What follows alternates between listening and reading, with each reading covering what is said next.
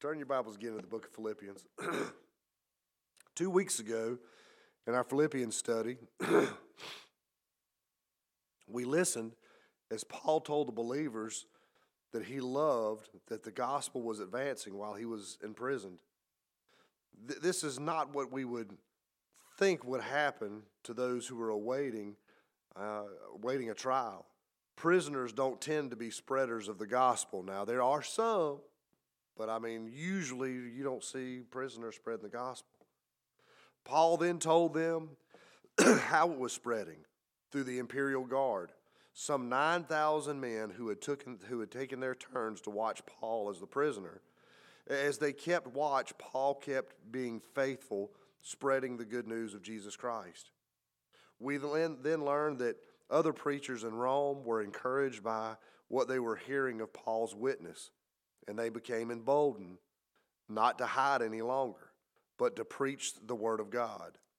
Now, not all were happy with Paul's success, we learned.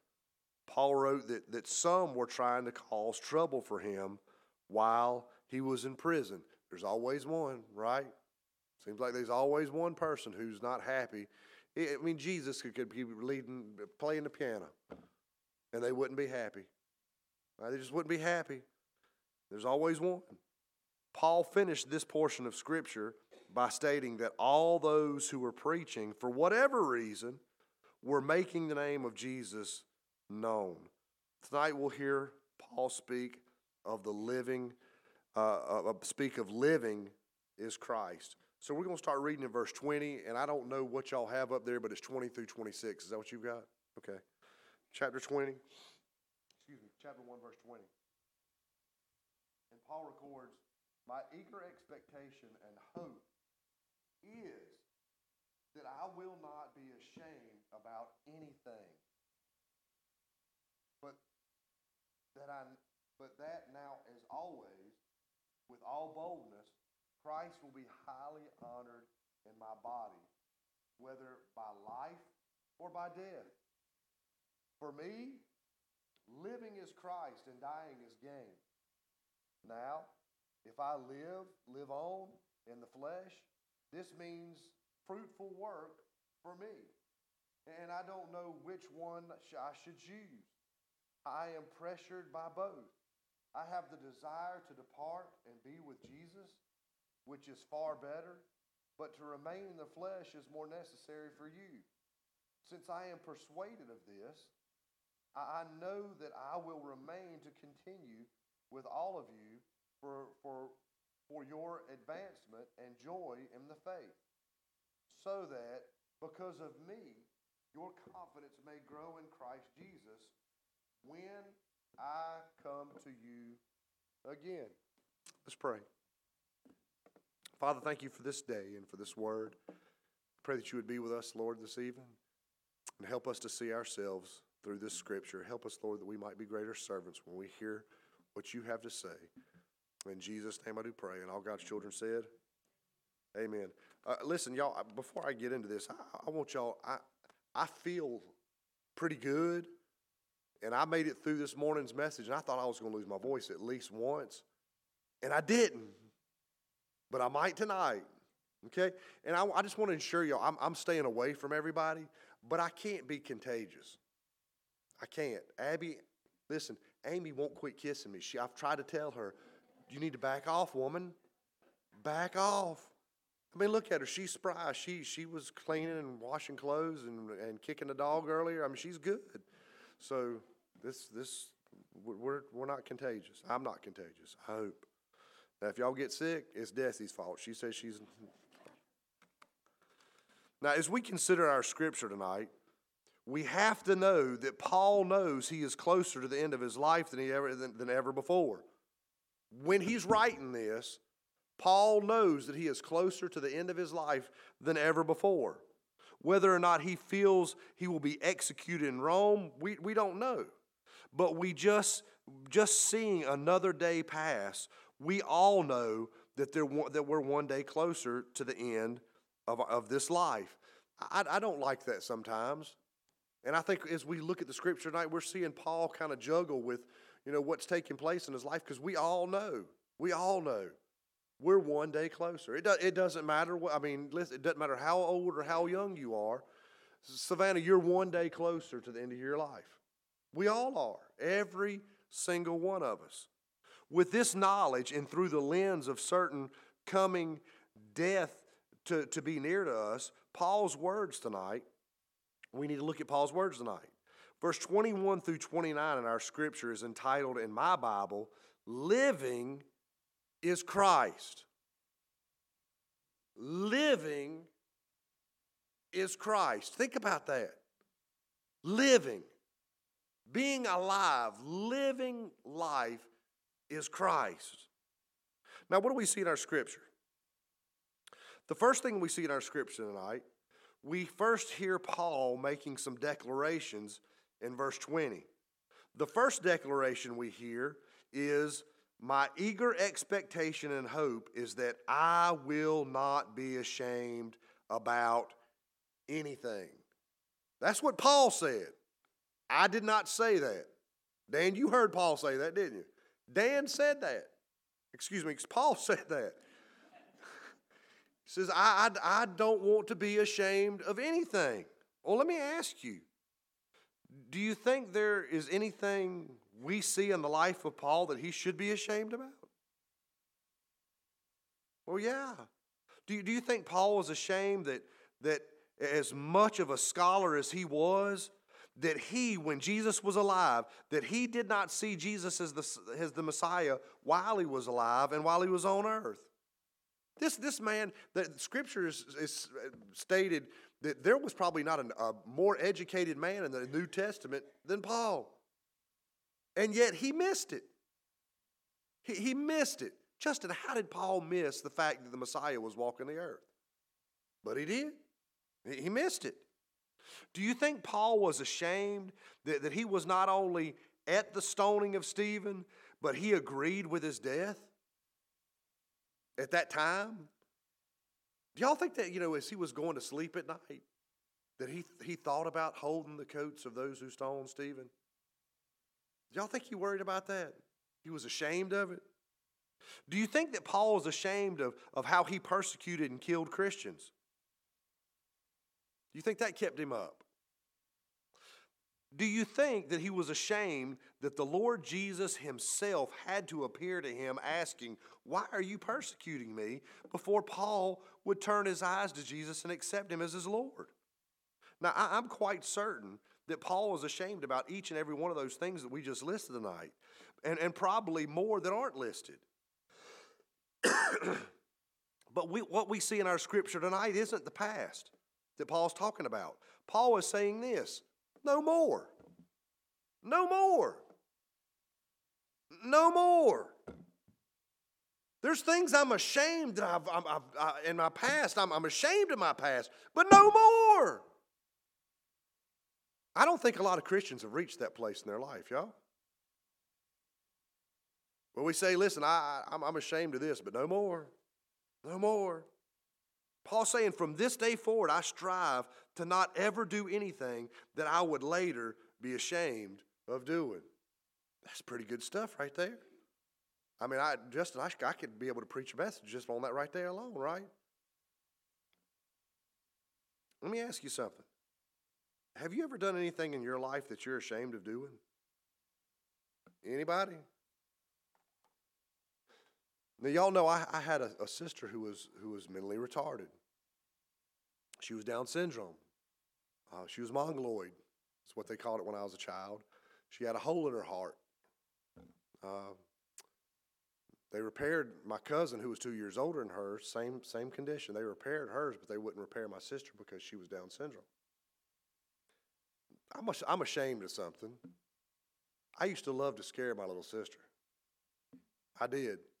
I used to, I mean, I, and I'm not talking about a little bit, I'm talking about a lot. Now, children, like when, when she was a child, she would do stuff to entertain herself, and it was repetitive motion. And this is what she did. I don't know why, but some some reason my mother decided she was she was going to save the drink lids. You remember the tabs off the, the Coke cans years ago? You saved the tabs, and it was supposed to get you know dialysis or something for patients. I can't remember. She had a bag full Well, Mandy went and stole about a hundred of them. And she would sit in the living room and, and she would pick one up at a time and move it from one pile to the next. One pile to the next. And when she was concentrating, she would make noises. Okay? I mean, Down syndromes do that. She, she would, and this was, this was her noise. I, I, I, I, and she would just, you know, that's, that's what she would do. Well, I'd come around that back side of the kitchen and I'd have a tennis ball. And I'd throw that tennis ball and I'd hit the back wall just perfect. It'd hit that, that pile of, of tabs in the floor and they'd just go everywhere. It'd scare her to death. Now, my, my sister wasn't raised in church, y'all. And she'd cuss me. That's right. Yeah, y'all didn't know that. Down syndrome children cuss. Angela, don't, don't they? Yeah. She would cuss me, and I just, I think that was the funniest thing in the world. They, they have a tendency of, of everything has to be in order in their minds. And she would go downstairs to take a shower in my mom and dad's bedroom. And as you walk into the bathroom, there was like a parlor area, and then you walked into the bathroom, and she would set her clothes right here, her toothbrush right here, her toothpaste right here. I mean, everything was in its place. And, and while Mandy was in the shower, I'd go in there and I'd do this right here. Move it all around and I'd, I'd sit in my bedroom and leave the doors open, and I could hear getting out of the shower. Kyle! And then she'd cuss. I'm not going to tell you what she'd say, okay? I'm ashamed of that. I really, I mean, it, it, it thrilled me And when I was young. I you, you terrorize your, I mean, you do that to Colin. Colin does stuff like that to y'all. I'm, ash- I'm ashamed of that. I really am. I'm ashamed of a way that I, I used to treat employees when I was a lineman. Uh, when the grunts came in, it was kind of proper protocol to treat them like a grunt or to go tell them to, you know, go get the, the pipe stretcher or the sky hook or, you know, go get some blinker fluid, stuff, stuff like that. And, now that I, thought, I don't think that was nice, Miss Desi. I'm, I'm, ashamed, I'm ashamed of what I did there. I really am. Uh, probably the thing that I'm most ashamed of in all my life, and I've, I've told y'all this, somebody, one class, when I was in school, we used to have to write term papers. Term, y'all know, how many of y'all know what a term paper is? Abby, did y'all have to write term papers when you were in high school? You did? She's saying no, and Amy's saying yes. Okay, one of you's right. Well, we were at the Winthrop Library because we didn't have computers back then. We had to use actual, I mean, we had to put our hands on material. So we were all, you know, half the class was up there and we were doing research. And Stephen DeBrooker, my best friend, he was up there. He was at Winthrop Library taking a dip of snuff. And he didn't have a cup. He didn't, he, he didn't have nothing to spit in.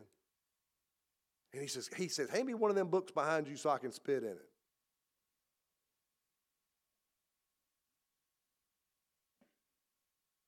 And I figured uh, surely he'll look at the book before he spits in it. Surely he'll look at it before he spits in it. Oh no. I handed him a book and he spit right in it. I said, Stephen, look at that book, son. I had given him the Bible. Y'all, I'm ashamed of that. I'm, I'm ashamed of that. What Paul is saying tonight what Paul is saying tonight and what we need to emulate through his words and actions is this is that from this point on this point on i do not want to do anything that i will be ashamed of now how how do we do that how in the world do, do you do something like that you live for the lord and not for yourselves you see when we're not living for the lord we're going to do stuff that we're ashamed of. But we really are.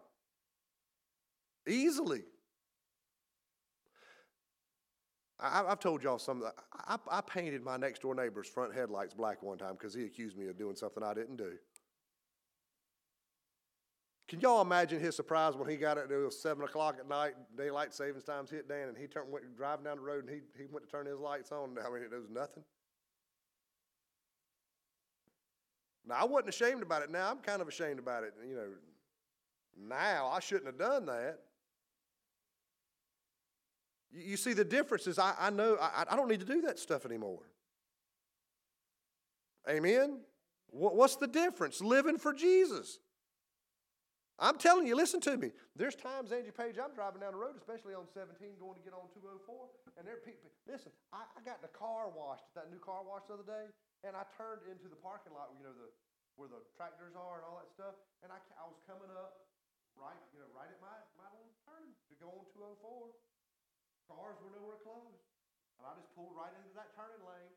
This, this guy in a truck pulls in front of me, starts telling me I'm number one with his middle finger and, and, and honking his horn. And he, Justin, he's wanting me to pull over and, and ha- throw hands with him.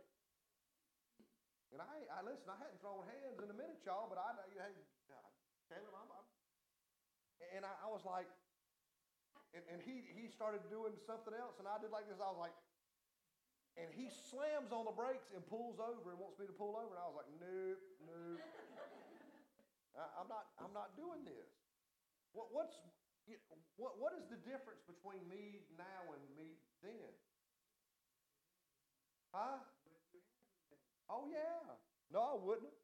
I really wouldn't. I don't play that game, Just My, my granddaddy told me, he says, you don't fight for honor, you fight to win. I'd put his car in a ditch. Isn't that right, Angie? You still carry a ball bat in your car, girl? You don't. There's, there's, there's a difference. Well, what's the difference? Your walk with the Lord. That should make you want to make this declaration that Paul's making tonight. He said, I don't want to do anything that I'm going to be ashamed of. Now, I'm telling you something. I'd have been ashamed. I'd have been ashamed if, if I would have, you know, done something with that guy. And, and after, you know, he woke up, he looked up to me and he said, he said, aren't you the pastor at Chevis Oaks Baptist Church? Said, yes, I am. My name's Donald Beasley. no. But we need to live our lives so we won't have to be ashamed. Amen? Y'all are having too much fun with this sermon. Paul's second declaration in verse 20 is this But that now, as always, with all boldness, Christ will be highly honored in my body. Uh oh. This is an unusual statement for a person who has followed and practiced strict Jewish laws his whole life. But here it is. I mean, think, Brother Frank, listen to it. He has followed strict Jewish policies his whole life.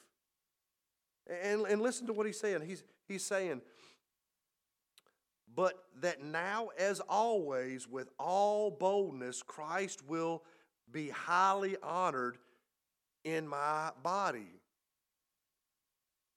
He's always taking care of himself through, through the Jewish law. Well, what, what could he be talking about there? Well, I'm, I'm going to take a gamble here and, and tell you, I think he's talking very something very close to 1 Corinthians chapter 6 and verse 19, where he says, St. Paul says this Do you not know that your body is a sanctuary for the Holy Spirit? Do you not know that your body is a sanctuary for the Holy Spirit who is in you, whom you have from God, and, and are not of your own? For, for you were bought at a price. Therefore, glorify God in your body. You, you don't belong to yourself. When you accept Christ as your personal Savior, you no longer belong to you, you belong to God. Paul's third declaration is seen in verse 20 is this whether by life or by death. Whether by life or by death. Now, we've already seen evidence to Paul's conviction of living for Christ, but how does he expect to die for Christ? John Phillips says, anticipating his trial, Paul spoke of his earnest expectation. Paul was on his tiptoes with excitement to witness to Nero. The apostle expected to magnify the Lord Jesus before that wretched man and his corrupt court. It would not matter to Paul, it did not matter to him that he would likely pay for his candor with his life. In that case, Christ would be magnified in his life. Paul is saying here that he is going to verbally glorify the name of the Lord until his very last breath. Now, if we're going to emulate the life of Paul, shouldn't we be worthy, willing to do the same thing? No matter what. No matter what. Well, Brother Kyle, I might lose my job no matter what. I might lose my house no matter what. We've got to lose our fixation for the things of this world. We do. Now, I mean, don't, don't go out there and, you know, just slam your, go, go in your boss's office tomorrow and slam your Bible on and say, look here, but I'm going to tell you something. No, you don't have to do no. But when you have the opportunity to glorify God, that's what we need to do. All day, every day. It shouldn't be an option. It should be our sec- it should be a next second nature. We then see a double declaration in verse 21. Look at verse 21. Verse 21 says this For me, living is Christ and dying is gain. Living is Christ and dying is gain. The first declaration is for me is living is Christ. That begs us to define for ourselves what do you define as living? What is it that you define as living? That you have breath? Well, hold on a second. You know, when have you ever used that, that, that phrase before? Man, this is living. This is living right here. Is it when you go to the mountains and you feel that fresh air? When you step in that cold stream? Is it when you go down, you know, go down to the beach and stick your toes in the sand? Man, this is living. Or is it when you hang out with a, certain group of people, or, or you go to see that, that, that certain concert, or you go to that, that movie, or you, you get this house, or you get this car? You, oh, this is living, man. I imagine if Amy finally got her, what is it, Charger? Your car that your dreams? What is it? Huh? I try not to pay attention because I don't want it to get sink into my head. I see. A charge. She wants one of those fast cars that you hear go blowing up down 204, when they hit the gas, they get rid of three gallons of gas. That's what she wants. Okay, let me get back into frame here. That's living. Paul's saying, no, listen, listen. What's living? Our definitions, we, we need to focus, refocus our definition. What, what, is your, what, what, is, what is living for you? Christ? Is Christ really living? Is that, is that, is that you know, is that you? Here again, if we're emulating the life of Paul, if he is, uh, you know, something that we uh, worthy of being emulated, shouldn't we have that same attitude? Living is Christ. Living is Christ. For Paul, right now in his life, living for him is Christ and Christ alone. Well, what, is, what does that mean? What, what exactly does that mean? Well, I'm glad you asked. Look at Philippians chapter 1, verse 1. Paul and Timothy, what's the next word? Slaves of Christ. You know, it's, it's kind of, it's, it's unusual to me. If you go to some of these prominent, well-to-do New Age churches, they've got preachers, they've got pastors, they've got elders, they, they've got prophets. They, they, they've got everything. Sister Sue, have you ever been to a church? Have you ever heard of a church saying, hey, we're the slaves? We're, we're the slaves of Jesus. We like all those. We, we like all those good big names. I'm an apostle of Jesus Christ. My name is eh, my name is brother Harold Harold Apostle Phillips. I'm, I'm, I'm the apostle. I, I'm, I'm the prophet. You don't hear anybody say, listen, I'm a slave. My name's Kyle Waddell. I'm a slave of Jesus Christ. That, that's what he's talking about here. The second declaration seen in verse 22 is, and dying is gain. Now, we do not believe this fully, church, because if we did, we would be fully living for Christ every single day. If we really thought that dying is gain, that's where we really gain, is dying, we'd be living for Jesus every day. Y'all see that, right? I, I love using this analogy. If we if if if we would get fired as being a Christian for being faithful to the church, there'd be a whole lot of people fired, wouldn't there? If we had to clock in for Jesus the way we have to clock in for work, yeah, there wouldn't be a lot of people. There'd be a lot of people let go this coming week, wouldn't we? Really? Living for Christ is what Paul wanted to do. He says, listen, if we live for Christ, dying's nothing. Dying is nothing but just the, the excess. It's the gravy. It's all the stuff that fell out because I lived for Jesus every day. What, what do we gain when we die as believers? Y'all ever thought about that? What do we gain? Paul said we gain. What do we gain? Everything. Everything.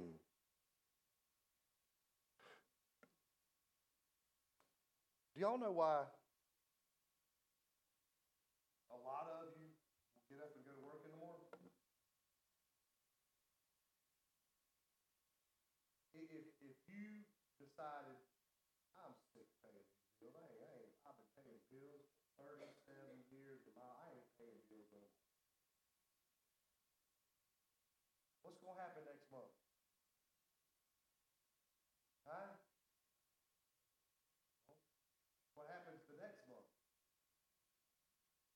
Hey, hey, you- first, first of all, your power's gonna be on. You're gonna be coming to visit me and Becky on Wednesday. And that's fine, we don't mind. Huh? What'd you say? Yeah, once a month. We'll have to stretch it. And the power's gonna go off, right? Eventually, they're gonna, somebody's gonna come and they're gonna come take your car unless you've got it paid off. And, and if you got it paid off, you, you don't, when's y'all's birthday? You don't pay taxes, they'll come get it then too. You got it, you got it, I mean, but if you decided, I'm done. I'm gonna quit paying it. What, what if we had the attitude towards what Paul's talking about tonight? Listen, I'm, I'm done. I'm, I, I, everything that I live for from here on uh, is going to be for eternity. Dying is gain. Nothing we do on this earth is going to matter.